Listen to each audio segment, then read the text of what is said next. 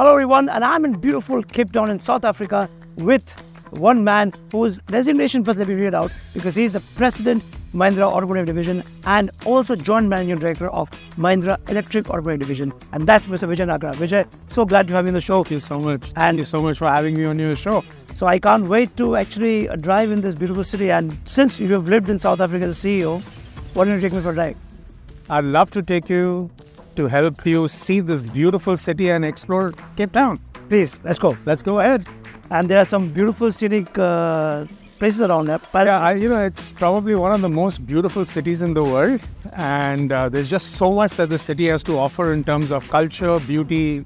You're going to enjoy the next couple of hours, and I can't wait to know so much from you. Please. and we're going to do it in this beauty, yeah. Yes, Scorpio N. Yes. So I've lots to ask, and let me start straight away. Start from Thar EV. It's radical looking. It's beautiful. It's gorgeous. It's very different. Uh, but will it coexist with the Thar Ice? That's the fundamental question everybody wants to know. For sure, uh, Ramesh, it will coexist. Thar is an iconic brand we've created over 20 years now. Uh, we had the original Thar we launched in 2000 2001. We created the all new Thar, Ice of Thar, in uh, we launched it on August 15th, 2020. And August 15, 2023, here in Cape Town, we've launched the Thar E. So for sure, they both will coexist. And how life takes a full circle. Is it incidental or was it planned way back here? 15th August is the day when the Yeah, it's an interesting question. We started uh, 15th August 2020 was, you know, as you know, Correct. uh, Ramesh, COVID was at its peak at that time. People were at homes.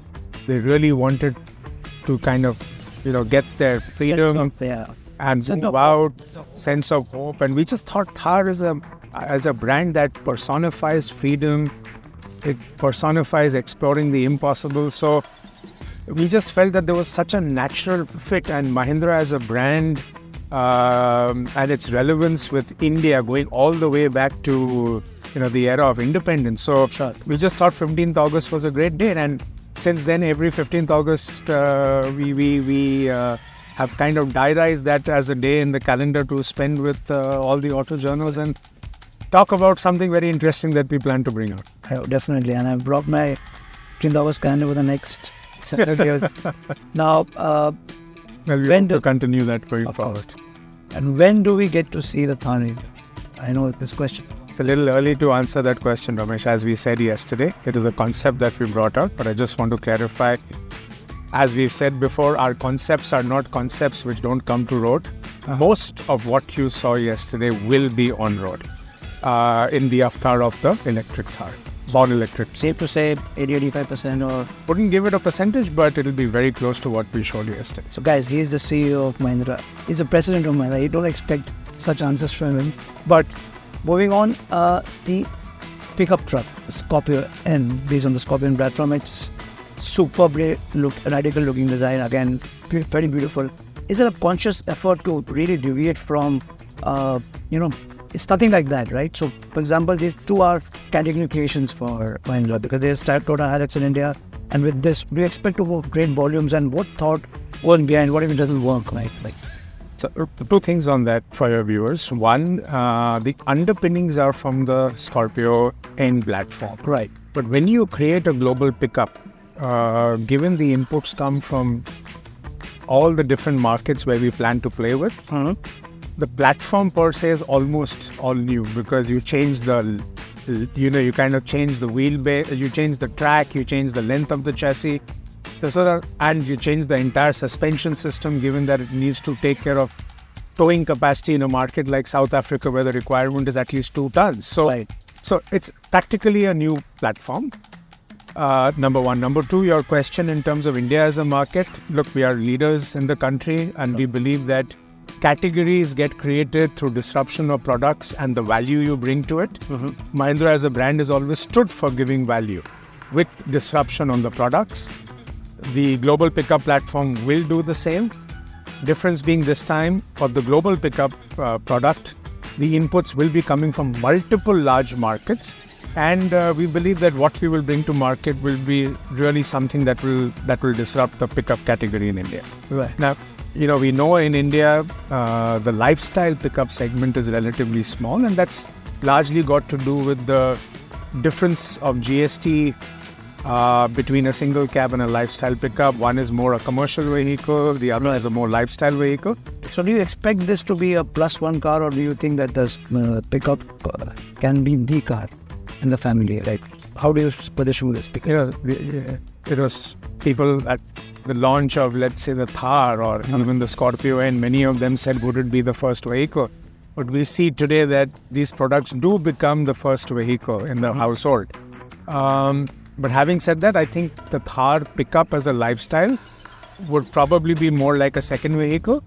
Uh, but there are some markets in India, for example, you know, you look at Punjab. Mm-hmm. Uh, people would love to own a lifestyle product in a market like that as their uh, as their single product. Punjab, surely, and uh, but Kerala. Uh, again, yeah, possibly. True. Again, possibly. And would the Thar EV inculcate the sense of adventure, which we normally associate with the Thar? Thar, no, I think Thar as a product has really opened up the segment. So there are the enthusiasts and then mm. there are the lifestylers.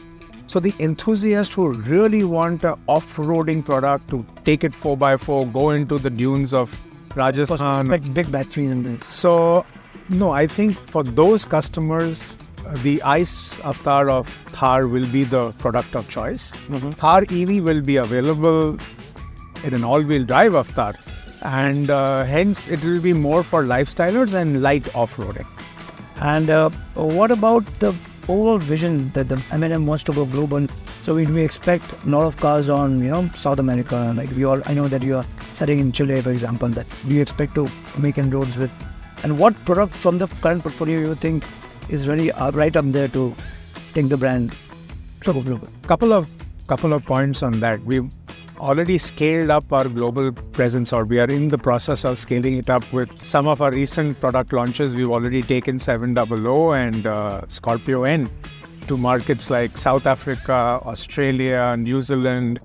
Um, so we are going global with the current range of SUVs, besides uh, the Scorpio pickup, which we already sell in many markets, both left-hand drive and right-hand drive. Um, so that's the first part of scaling up globalization with current products, scale up in existing markets. Second part or the the journey of scale up will continue now with the EVs that we launch. We are looking at besides the existing markets of scale up, we are also looking at new markets like UK, Europe. Uh, and with the global pickup, besides many of the markets we spoke about, uh, we but we, we believe we would like to have a strong presence in many of these markets and open up some more new markets like maybe Asia. 2022 was a great year for Mahindra, right? You you got a nine percent of the automotive market share. Oh, okay. So you were saying from an overall automotive overall. market share, just yeah. yeah. So in perspective, in the SUV space, we are number one in revenue share for the last six quarters. Yeah. Uh, with uh, over 20% revenue share, and we are we are also number two in terms of volume market share. Nice. So you have you think the numbers with the supply chain constraints with the new plan coming up all this would take some time or you think that the numbers will take more market share this year? Is there we've already kind of put out two things. One i think we've done a lot in terms of managing the supply chain and a lot of the semiconductor issues that we were facing mm-hmm. are kind of behind us. But having said that i think uh, the semiconductor situation globally will continue to be a challenge for some time to come. So we manage that month on month, quarter on quarter, and there are a number of things we've done for that. The second thing is in terms of capacity, uh, we had put out saying that our SUV business capacity will go to 49,000 by the end of quarter four of this financial year. We are well on track, uh, and uh, if you just take if we just take July as an example of a month that we just closed. Uh-huh. We are, we're very, very close to the figure of 39,000, which is our existing capacity wow. uh, in terms of production. Uh, and we are very confident to get to that next uh, milestone of 49,000 capacity in quarter 4 mm-hmm. which largely comes uh, on the back of increasing capacity for products like Scorpio N and 700 and Thar, where uh, the waiting periods are relatively long. Of course, I can't wait to drive a Mahindra in Europe, America, everywhere I go. It gives a sense of pride. But when is the five door? The five door Thar. We've said that uh, calendar year of 2024 is when we will launch the five door. That is true. Well, Again, we'll again, talk, guys, is the president of we will talk about it Okay. closer to the. So we can't. You know, you know, it's in the EV world. Uh, given that you know we don't see the risk of cannibalization, it's easier to put out a timeline of the future. Correct. But in the ICE world, I think we will talk closer to the launch. Correct. It has a lot of P&L situations in this.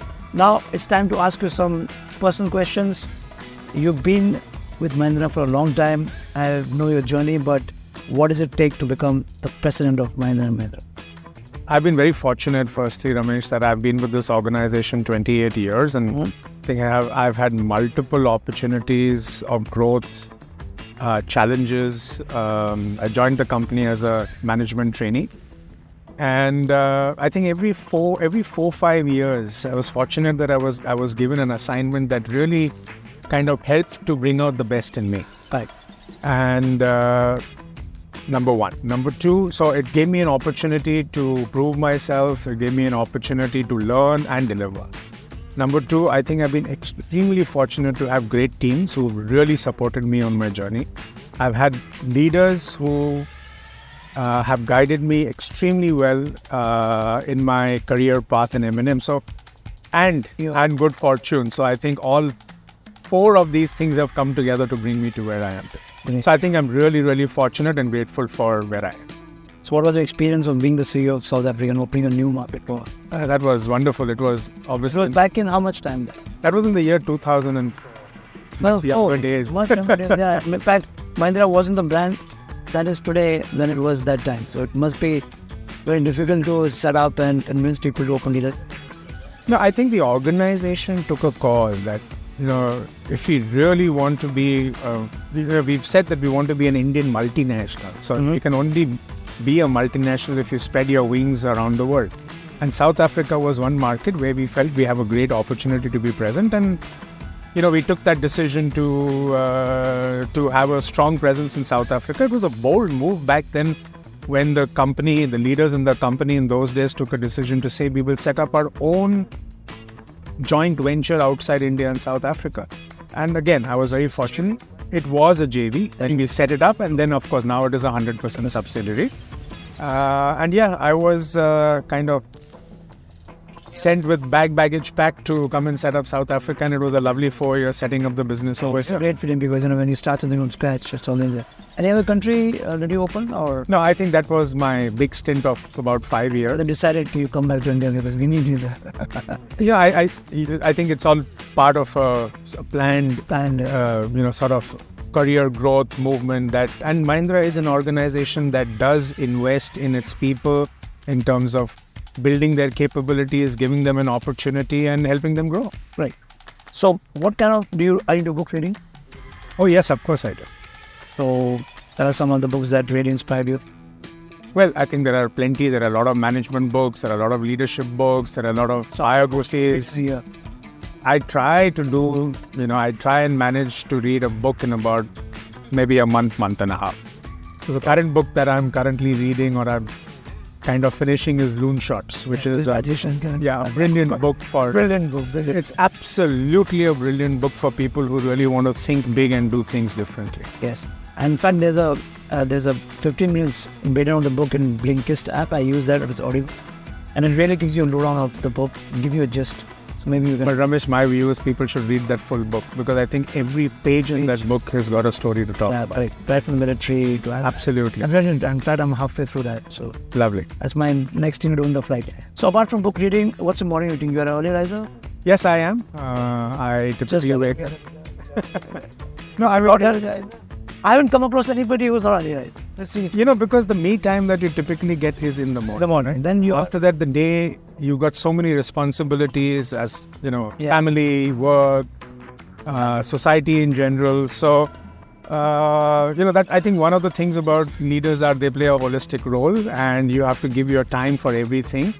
And if you want to uh, do justice Uh-huh. to every role that you need to perform, you need time to think. You need your own time to reflect. And uh, you know, I've been a true believer for a very long time that at 5 to 7 p.m. in the morning is the perfect time Perfect to do time that. for- And I follow that uh, pretty religiously. And do you do gym, yoga? Yeah, I try and keep myself active and fit. But what are your what are your basically go-to leadership style? Like, are you the kind of person? I know you you are very approachable, you're very affable, but do you think that are you also strict? Like, are you the ये होना ही चाहिए? a good leader has to learn to balance between people and task. Yeah, people management. And task. You ha- see, at the end of the day, you are accountable to deliver. At the same time, you need to take care of your people.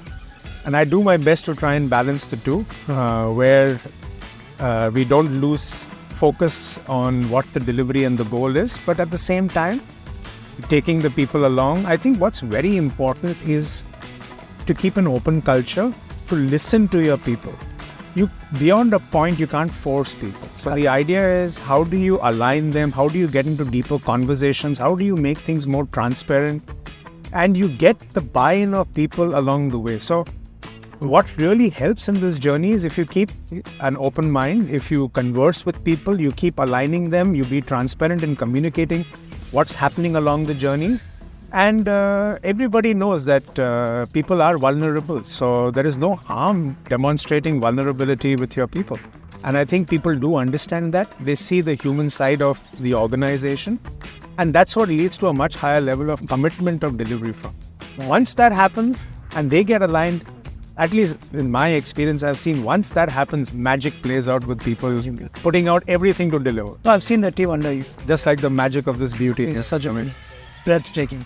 This is the route to Chapman's Peak, and you can just see nature's beauty over it. I know, I know. This is. I don't think there's something like this. We are driving on the best roads in the world, by the way. This is actually the variant of the worst driving road in the world and discussing everything that we have to discuss. But I just want to ask you one more, one more thing in this. When you are low, like everybody is, you know, has this, as you know, when you're not sure about yourself, do you actually go back to your team under you or above you? Like, you also take a recognition from people? Okay, no, am I doing right, wrong? Because we all go through that, right? So Yeah. So, you know, there are two because that also shows that when you're not confident on a project. No, I mean, so do you actually? It's a good idea to talk to your team below. By all means, and then that's I think that to me, co- that's what co-creation is all about. Mm-hmm. Co-creation is about talking to your people, including them in what needs to get done. One of the big things in uh, Mahindra as an organization, or the three pillars that we work on, is about agility, bold, and collaboration. So, to be agile and bold, you need collaboration. And I think uh, collaboration is all about inclusiveness with your teams, your people, so, one of the things that we believe in is as we do the collaboration and alignment with the people, you need to step back as uh, you progress in terms of decision making. But once you do that, then you need to commit to it and go all out. Then there is no question of doubt after that decision is. Then it has to be done. Then it has got to be done. What a beautiful spot this is. Yeah, Ramesh. This is probably one of the most beautiful views you'll see of Chapman's Peak. So maybe let's just stop here for yeah, a bit. and- why not? Of course. What a view this is. I Yeah. believe you lived here for five years. Nature this view every day.